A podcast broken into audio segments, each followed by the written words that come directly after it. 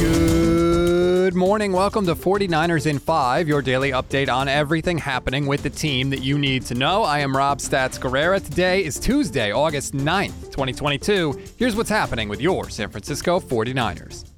Just when you thought we had discussed every possible destination for Jimmy Garoppolo, a new one emerges. Well, since Ian said there's no clear-cut trade partner, let's have an unclear one, an unconventional trade partner with the team that has been the most unconventional in team building the last few years, and that's right across the street at SoFi with the Rams. Ooh. And we talk about health and injuries with Jimmy G. Uh-huh. Well, we've been talking about the injuries with Matthew Stafford and the angst the last couple days with head coach Sean McVay talking about the elbow, and but then the next day he looks great.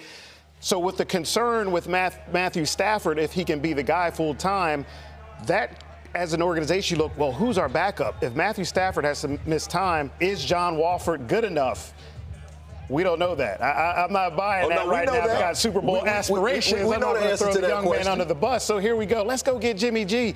Okay, well, we got to incur the salary. Well, who cares? The Rams have done that before, trading for players that they really want to get to help improve the team, get them to where they need to go, which is the Super Bowl. So if you're the front office, you're looking at it like, wow, Matthew Stafford's banged up. We don't know if he can make it through. We need a backup who can get us through a stretch in case he's out. Let's go get Jimmy G. Just come up the come down the road from the Bay Area down to L A and help us bridge the gap. That is former N F L executive Mark Ross on N F L Network's Total Access on Sunday. Now, you might think he's just saying something crazy for television, but then I check pro football talk dot com and I see this from Mike Florio. Quote, "It would be awkward, to say the least, for the forty-niners to trade him to the Rams. The more likely scenario would entail the forty-niners releasing Garoppolo before week one, making him a free agent who could sign with any team, and then the Rams could try to woo him as the insurance policy for Stafford. Would they do it?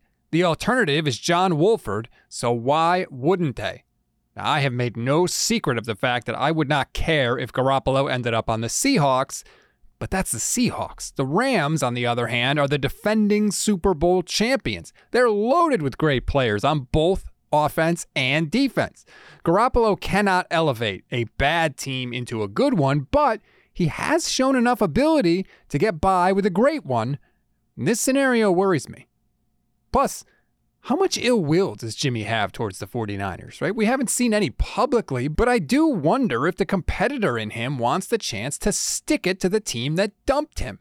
I think I'd probably feel that way, frankly. Maybe he does too. If it does happen, though, it won't be for quite a while. The Niners are going to wait until all possibility of a trade is exhausted before cutting Garoppolo loose, which probably means waiting through all the preseason games, through the roster cut down on August thirtieth, all the way to September tenth, when the rosters finally lock and Jimmy's salary would become fully guaranteed. At that point, he'd have very little time to learn the offense, but he could still end up with the Rams, and they don't play the forty-niners until week four next season.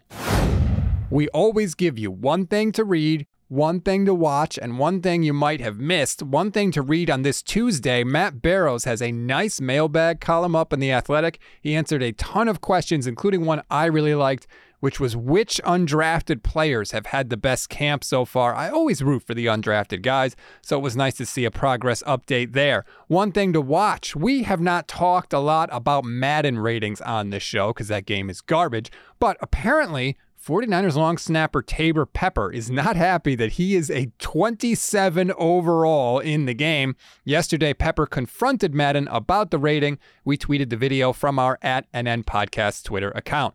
One thing you may have missed, I saw this tweet from Mike Tannenbaum yesterday. Quote, "Since twenty thirteen, the Rams have attempted the most special teams trick plays in the N F L, converting on thirty-seven percent of them.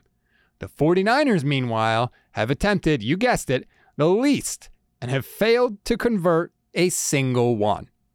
That's a wrap on today's forty-niners in five. Please rate, review, and follow the Niners Nation Podcast Network. Enjoy your Tuesday, everybody. Stay tuned for the Oh Hey There podcast with Leo Luna and Jason Aponte, which will drop later today. I'm Rob Stats Guerrero. We'll talk tomorrow.